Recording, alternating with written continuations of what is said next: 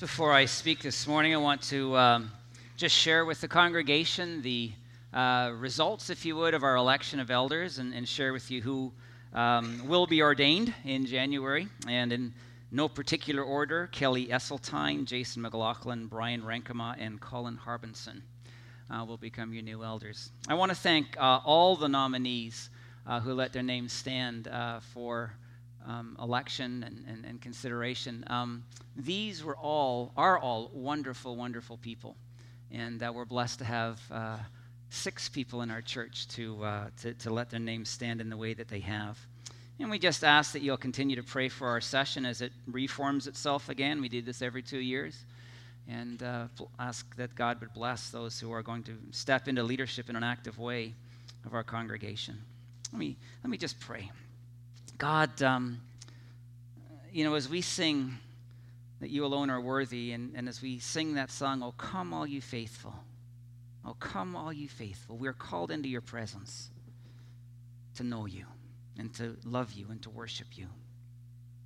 Um, we're called as a church to gather together uh, and, and take the opportunities that come our way, uh, as is being described today. Huge opportunities for a church to get active and engaged that the kingdom of God might come, that lives might be transformed as people hear and some believe the message of Christ.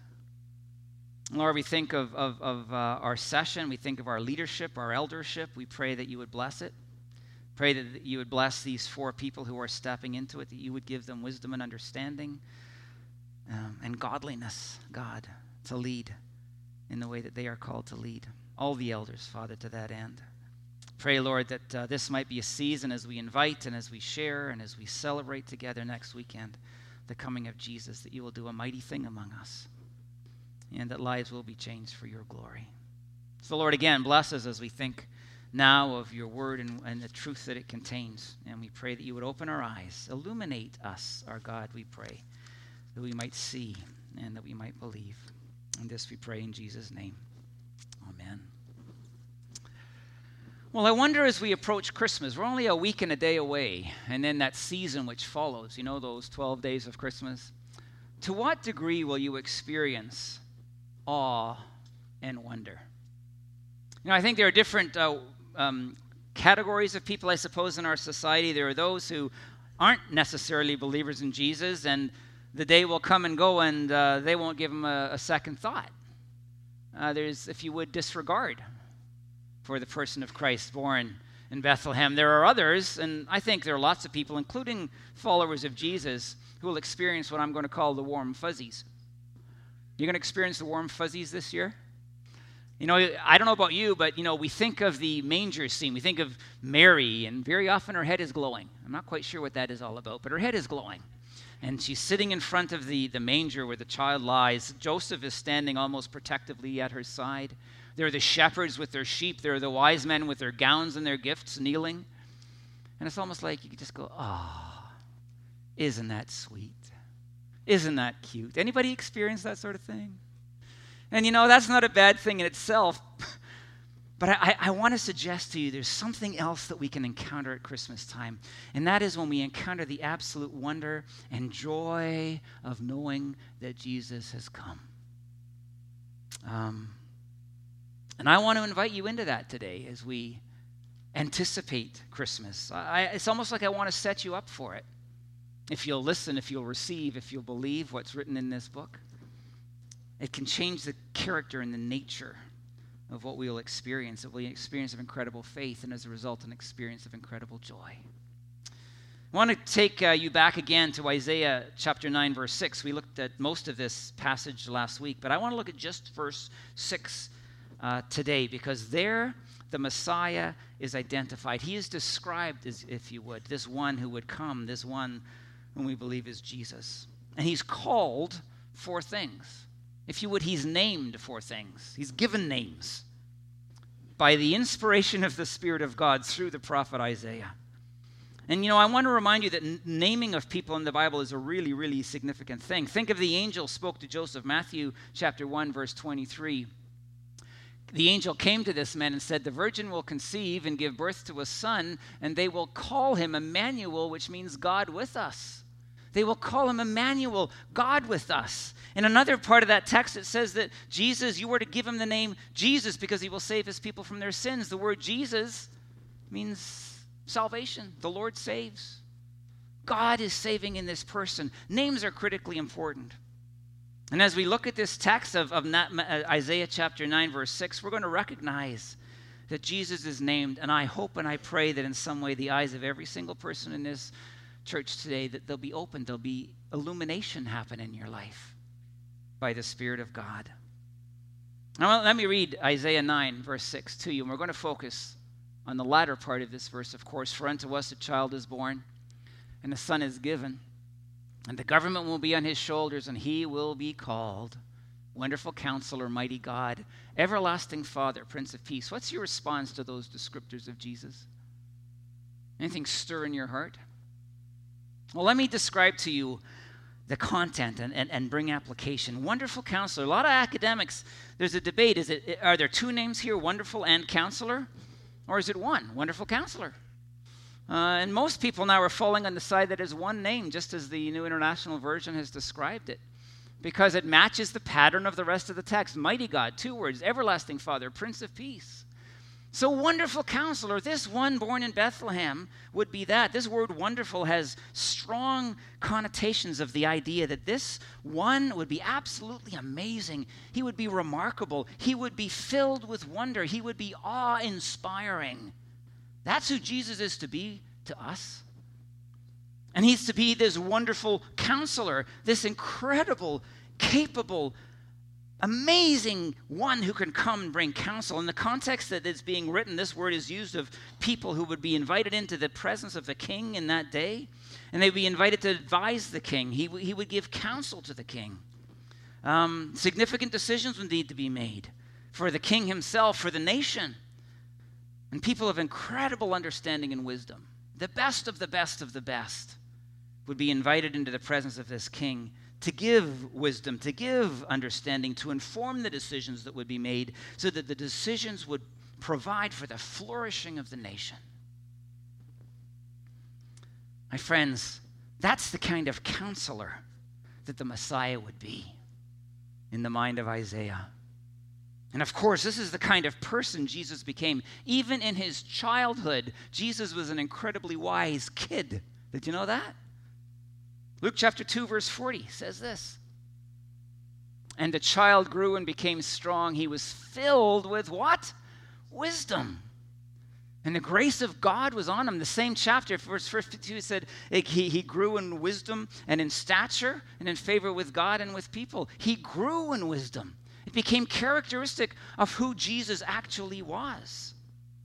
I want to tell you this child born in Bethlehem the ultimate advisor, the one with ultimate understanding, came into the world that we might know, that we might be advised. He was wonderful. He was amazing. He possessed all wisdom and understanding. And he came to Bethlehem. He came to this world. But I want to tell you, too, he came to you and me. He comes to you and me still. And He is ready to share His wisdom with us. He's ready to guide us. He's ready to inform us. He is ready to en- enable us to make the decisions which will cause our lives to flourish, just as the kingdom might. You know, the reality is, and it's a strain that runs through Scripture, that we as human beings need this wisdom. Do you think you do? We need this understanding which we don't have. Let me read you Proverbs verse 14, verse 12 exactly the same wording as Proverbs 16:25, but it says this, there is a way that seems right to a man, but its end is the way to death. That's like, wow. you know, we can think in a particular way and we think we've got it together and we have understanding, we have wisdom, but it actually is going to lead us to death, to destruction, to heartache, to pain. It's exactly what the text is saying. And the reality is, according to Scripture, we often think we know best when we don't know best. Anybody willing to embrace that here today? Probably the wise and the humble among us who have learned enough of life to know that such is the case.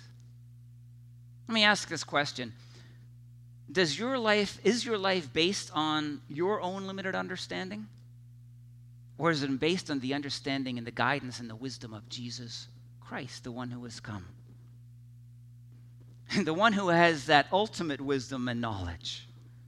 For example, you know, a lot of us, I think, process the idea why are we here?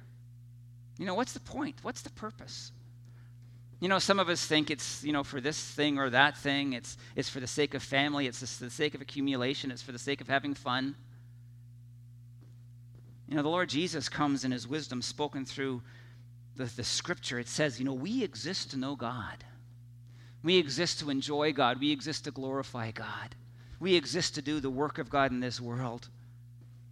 And that will bring flourishing into our lives.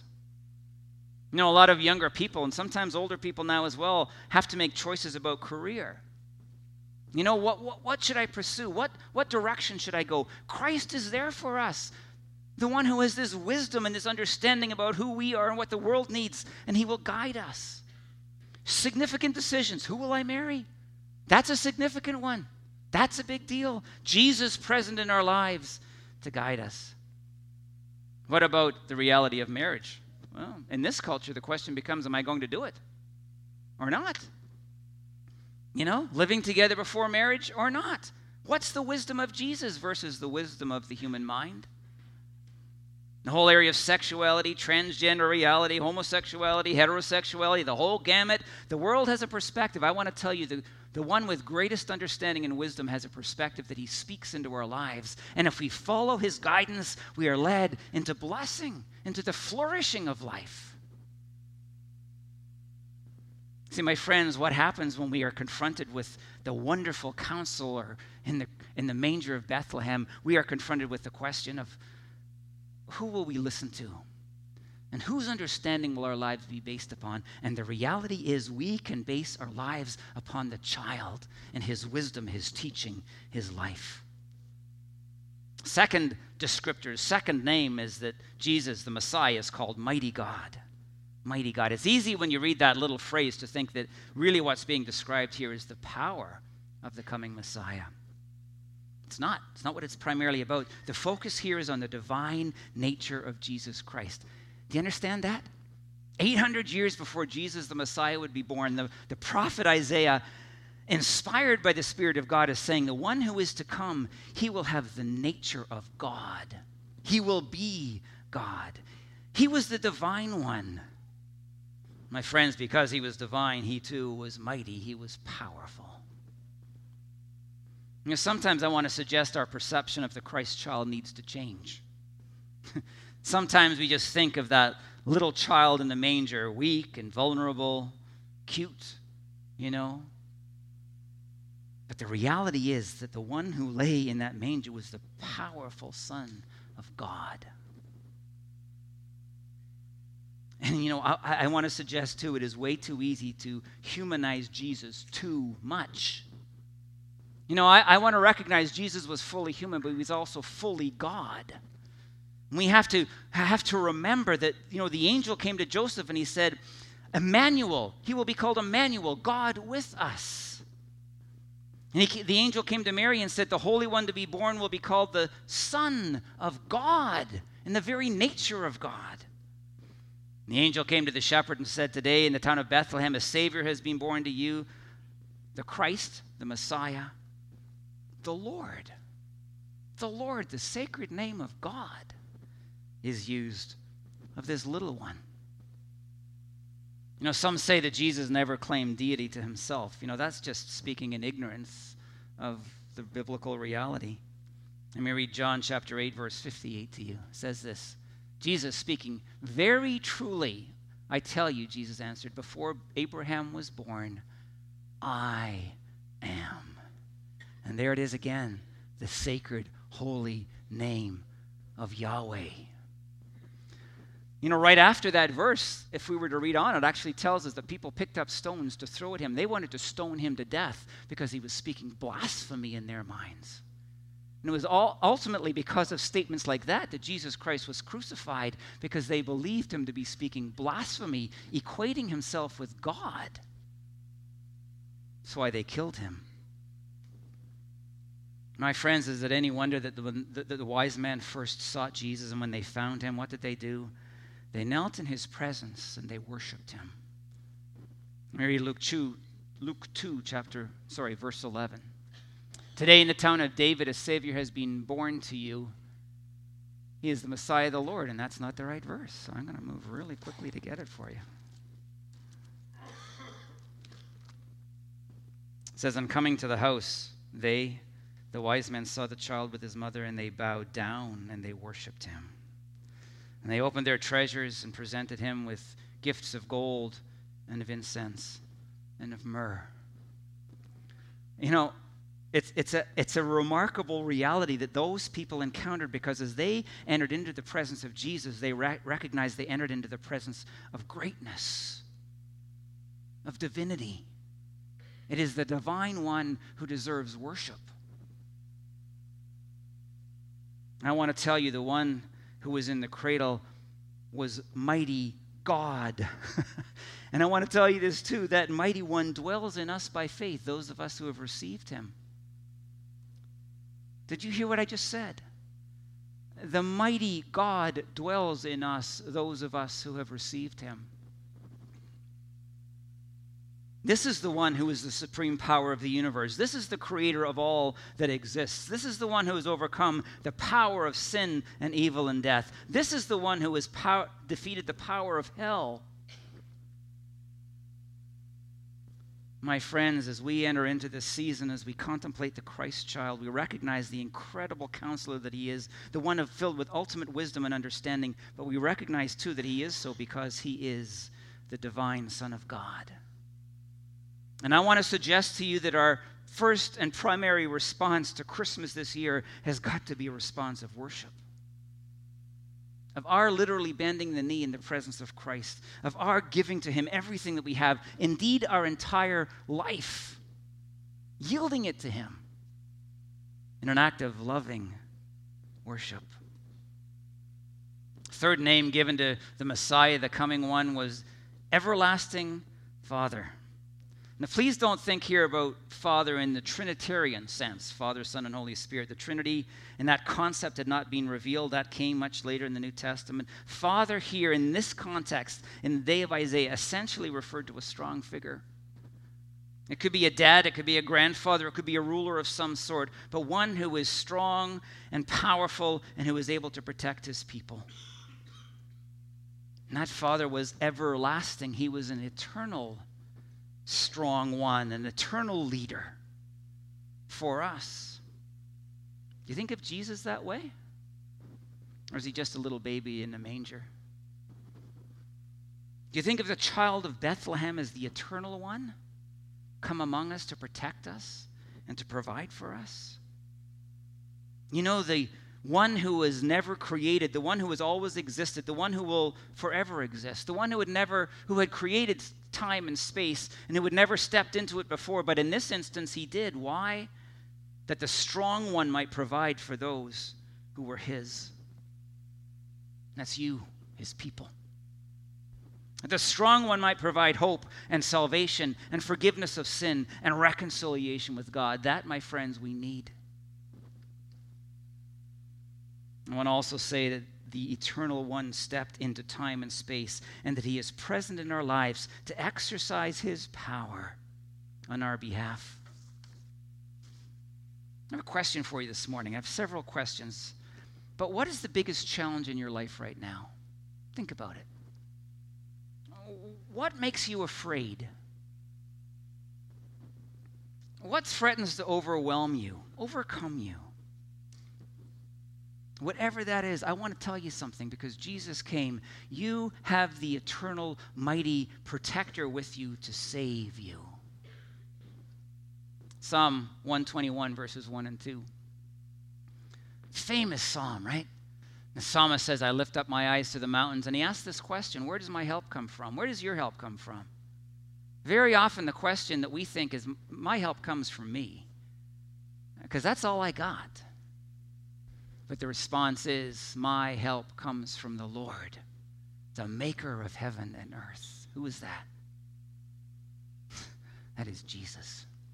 And I want to tell you that Christ has come, and we celebrate that coming because in that he has come, he has come into this world to save us, to help us, to enable us, to bless our lives when we need blessed. I get up early this morning, and as, as I do, and I read the on my phone the YouVersion Bible uh, verse of the day, and it was this Jeremiah 32 17. And I thought, oh, I got to read that this morning. Ah, sovereign Lord, you have made the heavens and the earth by your great power and outstretched arm.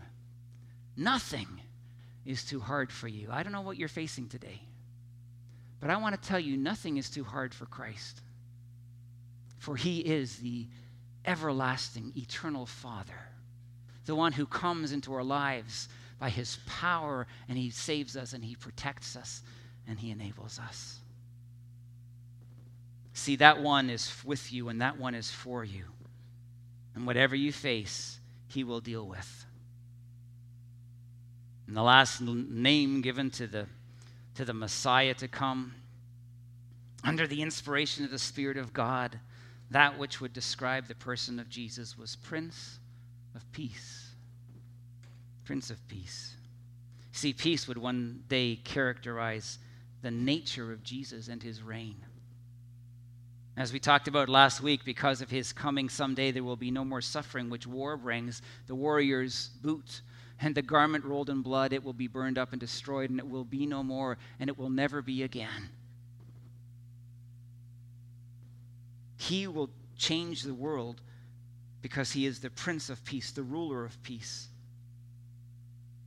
But I want to tell you, he is the one who would bring peace into our lives as well. Peace for me, peace for you. Another question Who's at war here? Who's at war here? You at war in your marriage? You know, one of the reality is, is that people can be at war in their marriage and nobody knows until a marriage fails. But there are lots of marriages where people are at war and there's no peace. I want to tell you the Prince of Peace can bring peace into your marriage. He can do what you cannot do because he is the mighty, mighty God. Anybody here at war within family? You know, one of the remarkable things to me is that at Christmas time, at this time where we celebrate joy and peace, Families get together, and all the old baggage, the historic hurts and wounds, somehow seem to arise, and people fight each other. Ho, ho, ho. It's not uncommon. There are families, and that's just the reality. My friends, people need the Lord Jesus to enter into that dynamic and bring peace. You war with your neighbor? Jesus said, Love your neighbor. Be at peace with them. Be good to them do what will bring peace by loving. Sometimes we're at war with our neighbors. There's a senator in the United States called Rand Paul. And he was at war with his neighbor for 30 years, apparently. And late in the summer, you might have heard it on the news, he was cutting his grass. And whatever happened, or for whatever reason, this neighbor decided to run at him as hard as he could and tackle him to the ground. and who knows what happened after that? Rand Paul's ribs were broken. he couldn't participate in the Senate for a while, and that's a big deal in the United States Senate. And the man was charged with uh, assault and so forth. Why does that kind of thing happen in our world? Whether it be between individuals or between nations. I want to tell you it happens because there's something in us that's not so good about peacemaking. Very often we're not great with peace in our relationships. And we need Jesus to bring peace into our lives. And I want to tell you, Jesus Christ calls us to this, all the world, but to his people in particular. He calls us to peace, but he does more than that. He enables us to create it. As we take the mercy that has been given to us by God and we offer it to people who have wronged us, mercy, not revenge. As we take the grace that we have experienced of God as He has showered us with blessings that are undeserved, and we show grace to others with whom we could be at war. As we take the forgiveness that has been given to us, full and complete by God our Father because of the death and resurrection of Jesus, we take that forgiveness and we give it to people who need it. That forgiveness is that is required if we're to know peace in our relationship. We take the love of God that has been poured into our hearts, Scripture says, poured abundantly into our hearts. overwhelming love from God. and we love other people, even people who have wronged us. See, my friends, as we embrace and exercise the mercy and grace and forgiveness and love of Christ in our relationships, we are led to reconciliation in relationships. We are led to peace.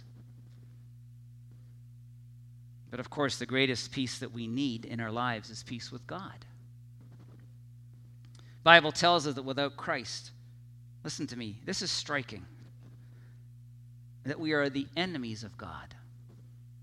I would suggest a lot of people who are enemies of God don't know it, but so Scripture speaks. Let me read to you Romans 5, verse 10. For while we were God's enemies, that's before Christ came and died and so forth, which we're going to read. But while we were God's enemies, alienated for him, from him, at war with him, we were reconciled to him through the death of his Son. How much more, having been reconciled, shall we be saved through his life? That's the saving Jesus. And I want to tell you, my friends, Christ came into this world to deal with people whose hearts were in stubborn resistance against God who were at war in their souls with God, who refused to give God his place, who fight back against the reality of who God is. Same chapter, Romans 5, verses 1 and 2. Therefore, since we have been justified through faith, our justification isn't because of works, it's not because we live good lives, it's because of the faith we have in Jesus. We have peace with God through our Lord Jesus Christ through whom we have gained access by faith into this grace in which we now stand. Who here stands in grace? And who here needs to walk into it? Who here has en- encountered that incredible grace that offers us love and forgiveness and blessing in our lives, even though we don't deserve it? Who here needs to move from being at war with God to peace with Him through the person of Jesus? See, the child of Bethlehem brought the possibility of peace with God. I just want to I want to ask, are you at peace with God? Are you still at war with him? I know there are people who are at peace with God in this room. The battles have ended. The war is over. The animosity, the resistance, the rebellion has been replaced literally by love and joy in Christ. But I want to tell you, if you were not there, Jesus Christ came to save. He died that we might be forgiven, that we might be reconciled with God, that we might enter into a relationship with God and know peace with Him. This is who Jesus is. And I ask you today, in all of these contexts, Wonderful counselor, unbelievable understanding and knowledge and wisdom. Have you received him into your life? Have you let him be God in your experience? Mighty God, he is divine and he is powerful. And he is to be worshiped as God. That's what this season can do, if nothing else. Let, it, let the season prompt you into his presence and into a great sense of awe and wonder before him. Everlasting Father, He's there for you. He is there for you. Will you invite Him in? Will you let Him care for you? Will you let Him enable you and empower you to do what you need to do? He is Prince of Peace. I suggest to you, Christmas poses to us the question of our lives. The ultimate question of our lives, and that question is who is Jesus Christ? And I hope you will allow the teaching of Isaiah 9, among so many other texts in Scripture, to allow you to see the child in the manger in the way that he is being described today. The question in the end becomes what will we do with him? What will you do with them this Christmas? My prayer, my friends, is that you will encounter in the person of Christ the dynamic reality of God so much so that your, your life will be transformed. You will enter into an experience of God that will change you forever and bring you to that place, take you to that place of, of living life in the way that God calls us to, the way that God created us to live. this Christmas, let the season draw you into the presence of the one who is wonderful counselor, mighty God, everlasting Father, Prince of Peace. Let's pray.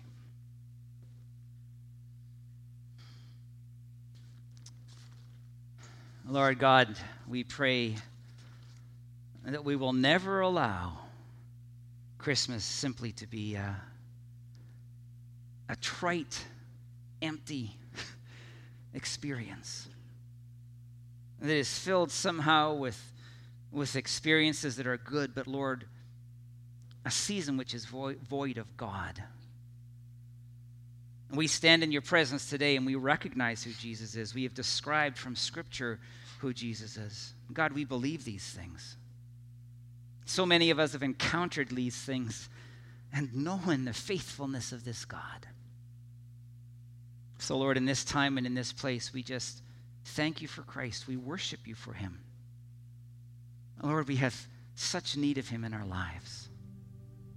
And we thank you for him. God, for those who are here today who, who aren't at that place of faith, who maybe even are struggling with the, the truth of Scripture, just work by your Spirit. And God, help them to move forward step by step in understanding. God, by the work of your Holy Spirit, open eyes to illuminate what cannot be seen unless you illuminate them. So that people can enter into a relationship with you in a dynamic and life giving and loving way, Lord, so that their lives might flourish and be transformed into what you would have them be. Lord Jesus, come this season in a powerful way and reveal yourself to us again and again and again, that we might be made new in you. And this we pray, Lord, in your name.